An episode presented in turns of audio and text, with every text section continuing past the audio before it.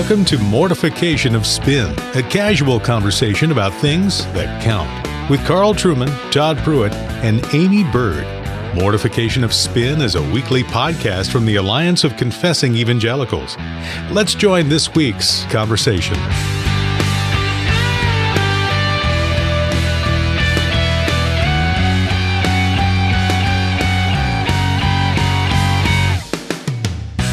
Welcome to the Mortification of Spin, a regular podcast of the Alliance of Confessing Evangelicals. I'm here with my usual co hosts, Aimee Byrd and uh, Todd Pruitt. We have a special guest on the program today, the Reverend Terry Johnson of Independent Presbyterian Church in Savannah, Georgia.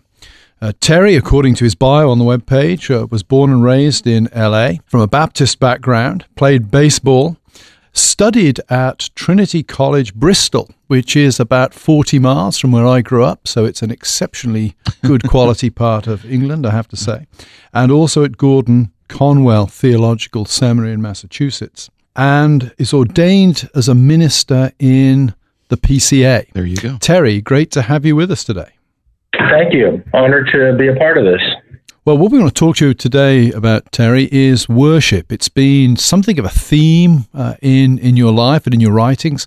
At Cornerstone Presbyterian Church, where I pastor, we give away your little book on leading in worship to all of the students that we have who lead worship for us on occasion. Why worship, Terry? What is it that attracted you to this topic? Why do you consider it to be so important? Well, I think it was a result of becoming reformed in my theology, actually. I was brought up not reformed, but brought up in a fine Christian home and attended a fine Christian church. But I think that my views of God were relatively trite, I think. And it wasn't until I began to read Reformed thought for example, reading J.I. Packer's Knowing God had a huge impact on me. And he really exploded a lot of the categories um, that I had for thinking about God. He blew up the box, I guess I, I might say, that I had placed God in. And so he, you know, he presented a much bigger God, a sovereign and almighty God. And, and so the natural outgrowth of that was to aspire to have a worship that was more reverent and God focused than what I was accustomed to in the churches that I grew up in. Terry, you went to pastor uh, Independent Presbyterian Church in Savannah in the mid 80s. You were a, a, young pastor at that time. So this isn't just a theory for you. This is the world you live in. Uh, you're a pastor. You care about this. You practice this. And, and I wonder, how would you describe the work of reforming a church's worship as a pastor? What did that require? How hard was that? How thick did your skin have to be? If any of that makes sense. Well, my approach was to move slowly. You know, on the one hand, what I inherited was a traditional Presbyterian worship service in the sense of featuring the Apostles' Creed, the Lord's Prayer, the doxology, the Gloria Patri, which was pretty basic to mainline Protestantism in post World War II America until about the middle 1980s. So when I came to Independent in 1987, that's the kind of service that I inherited. However, the content of each of the basic elements was weak. Mm-hmm. And so there was a lot of reforming that had to go on. For example, they were singing, but they weren't singing any psalms. They were reading, but they weren't reading lectio continua or consecutively or systematically through the Bible. They were preaching, but they weren't preaching expository verse by verse, book by book sermons. Uh, the prayers were insipid and had not been well thought out or thought through, and there wasn't a full diet of biblical prayer present in the service. The sacrament, the Lord's Supper, was administered on a quarterly basis, which again was fairly typical, and I thought that was too infrequent. So in each of those cases, changes were made, but I tried to make them as subtly as I could. And I can give you an example that. I, we were using the old Burgundy hymn book that uh, was fairly typical of Presbyterianism throughout the United States back in 1987. And it actually had a fine selection of psalms though they weren't identified as Psalms, but there were about 50 or 60 of them. But I immediately started using those and identifying them as Psalms when I first got there, uh, so that I started to get the congregation accustomed to the idea of singing psalms. And within a month or so, I started an exposition of Mark. And I just let them know I'd be preaching straight through Mark's gospel. Well, that was different for them, and there was some resistance to it. But it was a subtle enough change. I wasn't making dramatic changes. The, the you know the public face of the church was not being altered. I was pretty much respecting the culture of the church, but making these changes subtly and slowly, and you know in ways that weren't likely to provoke too much opposition. Terry, you titled your book Worshipping with Calvin. Maybe you could expand on, you know, why you chose that title and what Calvin's influence is then on historical worship. Well, I chose the title because I was hoping to spark interest in the young, restless, and reformed. and uh, they like that word Calvin. And, and so I, I, I, somehow to work that into the title uh, so that people who are becoming reformed in their theology would begin to see that there's a connection between mm. the theology and the worship. Uh, right. So, say a little bit more about that. I, I, think that typically people today think that worship is a matter of style, of personal preference, and there's not a recognition as widely as I would hope, that there's a connection between our theology and our worship, that our worship actually is theologically driven. So if you walk into a Roman Catholic cathedral and you look forward and you see an altar in the middle, a large altar right down the center aisle at the back of the church, and then you walk into a Protestant church and you look down the aisle and you see a pulpit, um, there's a, you know, that's not uh, the, because of they had different interior decorators who had different taste.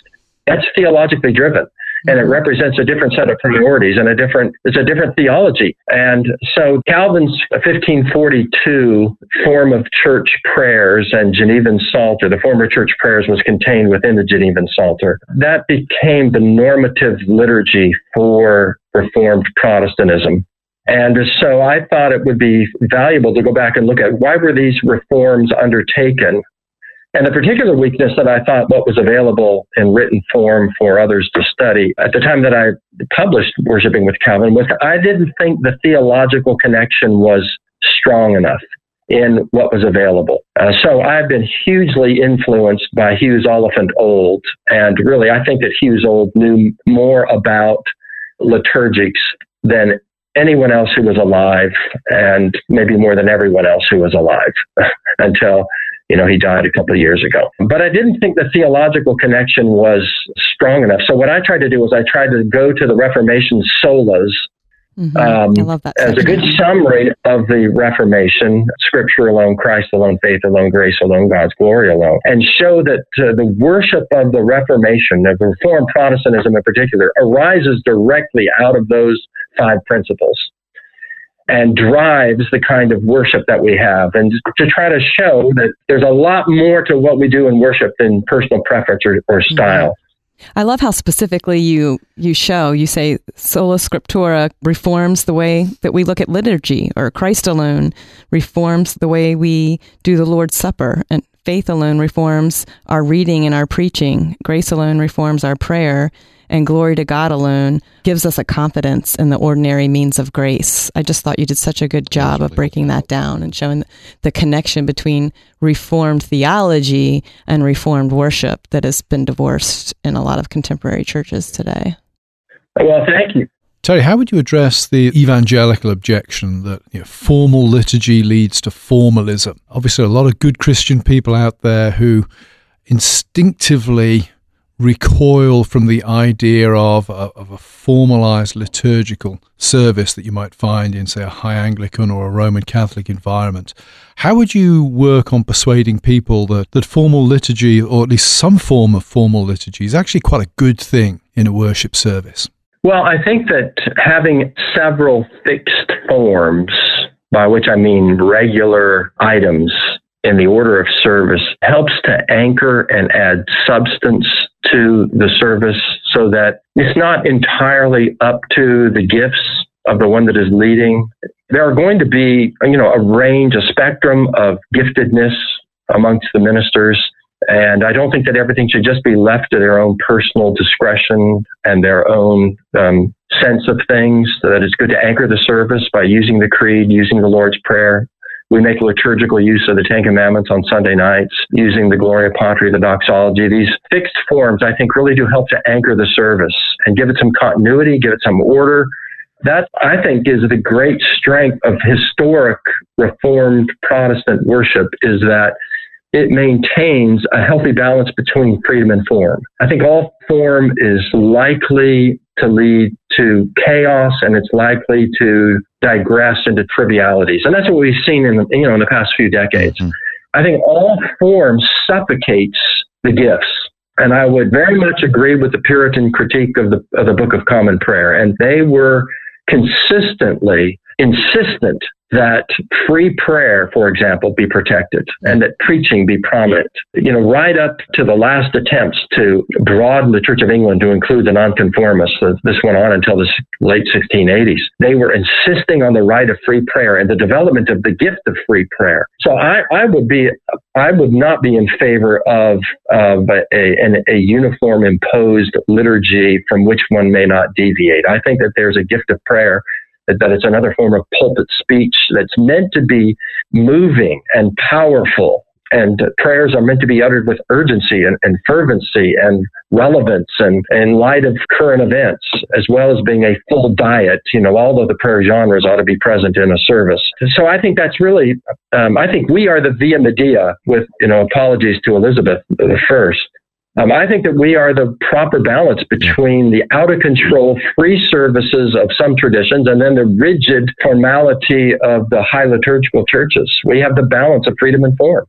I think that's a great insight. And I think that's one of the reasons why that was one of the things that drove me to Presbyterianism. I had come to embrace the doctrines of grace years before I became a Presbyterian. But what drove me to Presbyterianism was two things.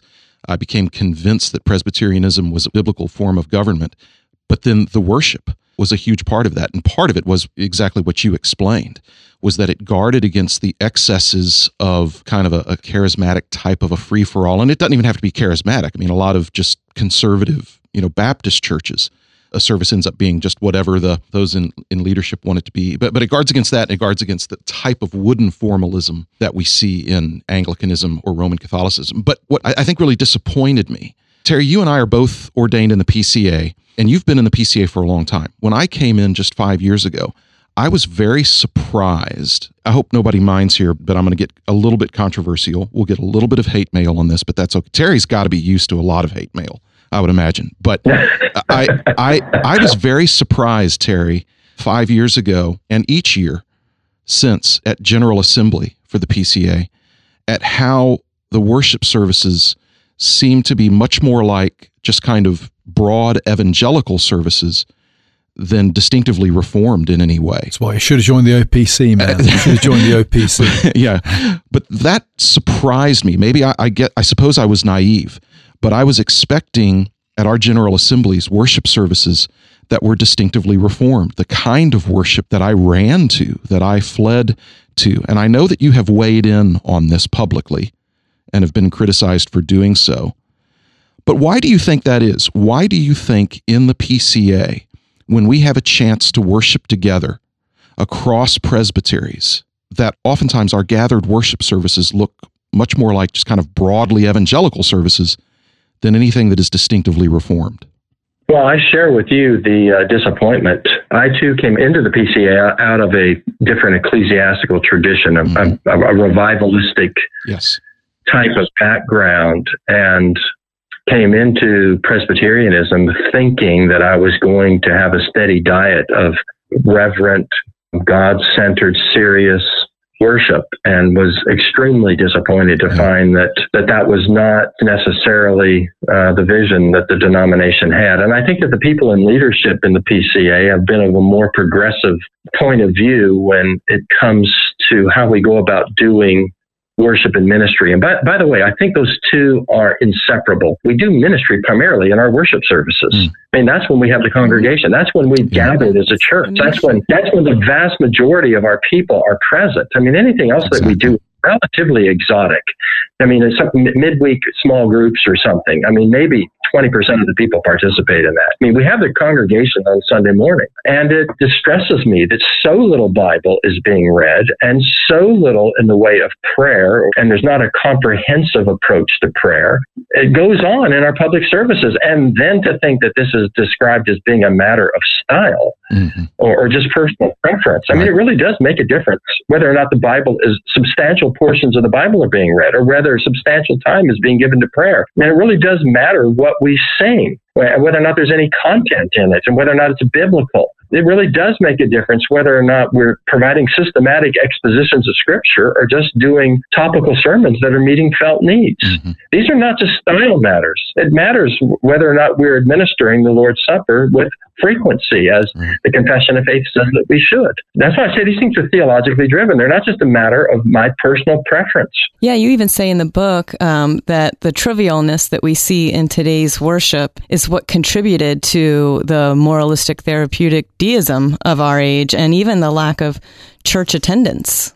Yeah, say take example of our congregation. You know, in about a say a ten year period, we would read through forty or so books of the Bible you know, by reading a chapter in the morning, a chapter in the evening, 52 weeks a year, we over time, you know, we're able to read just the reading. Now, this is not the preaching, this is the reading. And then the preaching would come out of a different text than the one that we're reading. So that we would have actually two readings. We would have, uh, say, an Old Testament reading and then a sermon out of a New Testament book that we're, that we're preaching through systematically. Um, that's, a, that's a lot of Bible. Now, where do we think the average evangelical Christian is getting a steady diet of Bible either read or preached. I mean, if we're counting on them privately reading or reading in family worship, you know, we're likely to be disappointed. So we have whole generations who are growing up. They don't know the Bible because it's not being read, it's not being preached, and they don't know the Psalter because the Psalms are not being sung, and they don't know how to address God because they're not hearing much in the way of prayer. If there's an appalling ignorance today, it has everything to do with what we're doing when the church actually gathers. That's, that's really the way I like to pose the question at times. When the church gathers, what exactly are we supposed to do? And does the Bible say anything about that? Does it actually give us any direction, instruction? When the church gathers, what are we supposed to do? And so I came up with this little mantra. What we do is we read the word, preach the word, sing the word, pray the word, and we see the word in the administration of the sacraments you know, Augustine having provided us with the definition of the sacraments as visible words. Yeah, we so so we see the word. It's all built around the word. Well, all that word content over time, 52 weeks a year, morning and evening, the impact should not be underestimated. And the absence of it, of course, I think is catastrophic. Nothing less than catastrophic for evangelical Christianity and its sustainability in the years that are ahead. So, what would you say, Terry, to somebody who said, "Yeah, but you know, all of life is worship." And I can download John Piper or Tim Keller or one of the great preachers that I can get their sermons online. Why should I go to church on Sunday? What what is special about actually physically being alongside other brothers and sisters in Christ on one day a week? Because everything is sacred after all. Yeah. Yeah. Yeah. Well, I think that my immediate answer to that would probably not be all that sophisticated. Jesus promised to be present where two or more are gathered in his name. I need to be where Jesus has promised to be. And yes, Jesus can be everywhere and anywhere because he is omnipresent. But I need to be where he has promised to manifest his blessed presence. And that is when the church gathers. I think that that's clearly what's going on in Matthew 18. He's talking about the church constituted as the church, first in a matter of discipline and then with respect to prayer. That's where Jesus promises to be. And so that's where I need to be. There's a difference between being online, listening to a sermon, and being in the congregation with the Spirit of Christ present under the ministry of those gifted individuals, Ephesians 4:11 and following, those gifted gifted individuals that Christ has given to the church under whose ministry we are to be built up and grow and be edified. Again, that's irreplaceable. You can't get that anywhere else. And besides, uh, we are not privately to administer the sacraments. Do you think um, Go ahead. I'm sorry. Do you think that the popularity of the celebrity pastors and the parachurch big conferences, do you think that we have lost a understanding of the ecclesiological context of actual worship? Because I know a lot of times conferences can look like worship services, even though they don't have the sacraments. They aren't led by people who are shepherds over our souls.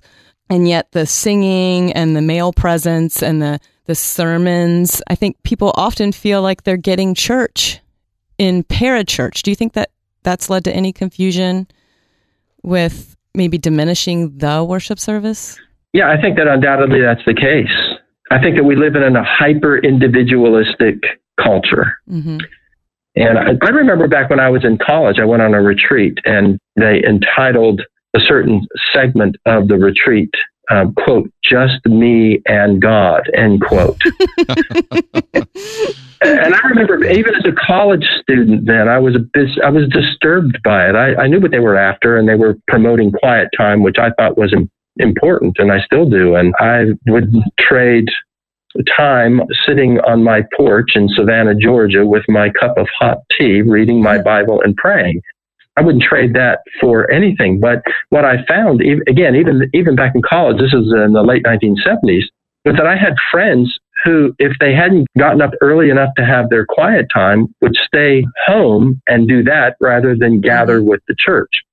So that's a reflection, I think, of the kind of hyper individualism that is characteristic of American civilization and which infects the church. So that the, the, important thing is what's going on with me and God. And of secondary or tertiary importance is the church as the church. And I think also that uh, the church has been so broadly defined so that that you know the phrase that where two or three have gathered in my name. So if a couple of us get together at Starbucks, that's the church. yeah. Right. You know, and it's not the church. It's the church is an actual institution. The church has, uh, you know, I've tried to develop out of Matthew 18 the implications of Jesus saying, "Tell it to the church."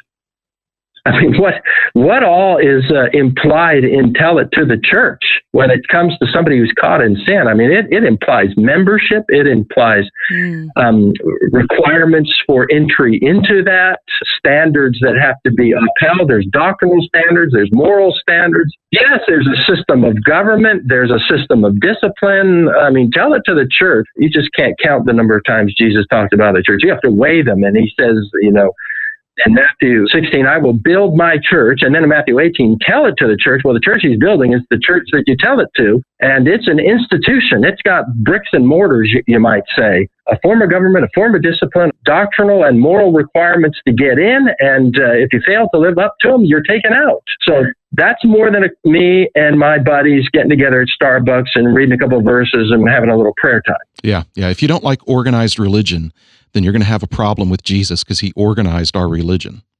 Exactly, exactly. And the church that he is building is visible and it's an institution. And, I, you know, there's an important truth that is expressed in the concept of the invisible church.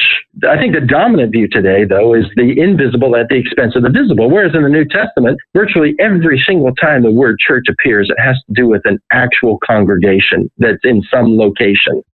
Yeah, exactly. Exactly. This is a conversation that we could continue with because it is so vital to our health. And I know, I mean, Terry, we're very much appreciative of the fact that you have repeatedly over the years weighed in to this issue of of helping our church to worship. One of the things I learned as I was gradually quote becoming reformed was that the so-called five points of Calvinism or the doctrines of grace is just scratching the surface that the real implications come out in how the church worships. And and so we need to take it very seriously. And if you're a part of the the young restless reformed crowd out there and haven't taken a serious look at how you and your, your church worships together then you're missing so much about what the reformation itself was about and so terry thank you for uh, for the work you've been doing on this uh, we're grateful for uh, the work you've produced thanks so much for uh, joining us today for this conversation. It's been helpful and uh, convicting, and we hope that uh, that folks will listen to it and, and be benefited by it. So thank you so much for joining us. Oh, very honored, and thank you for having me. Mm-hmm. To our listeners, we want to uh, give away some copies of Terry Johnson's book, Worshipping with Calvin. And so if you'll go to our website, mortificationofspin.org, you can register to win one of these free copies. It is worth reading. If you don't get a free copy, then go out and pay for a copy because it's worth reading. If you're a layperson, if you're a pastor, get this book and let's be serious about how we worship as Christians and as Reformed Christians. We're so glad that you joined us. We look forward to being with you next time on Mortification of Spin.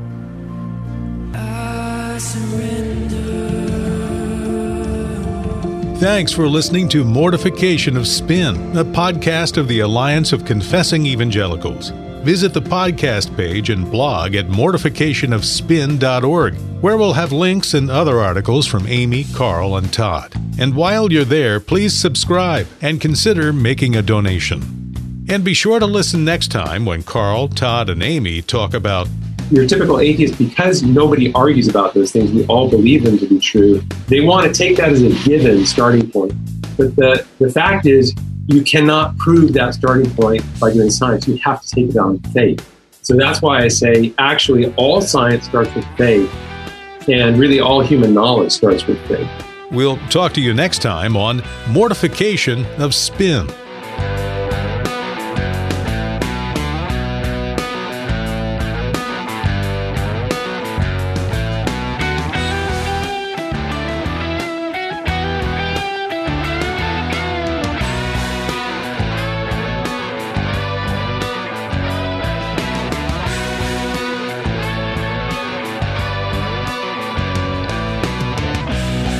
Yes, and you got this guy up there on the guitar, and you know, you know, and I'm going, we're, we're Presbyterians. What in the world?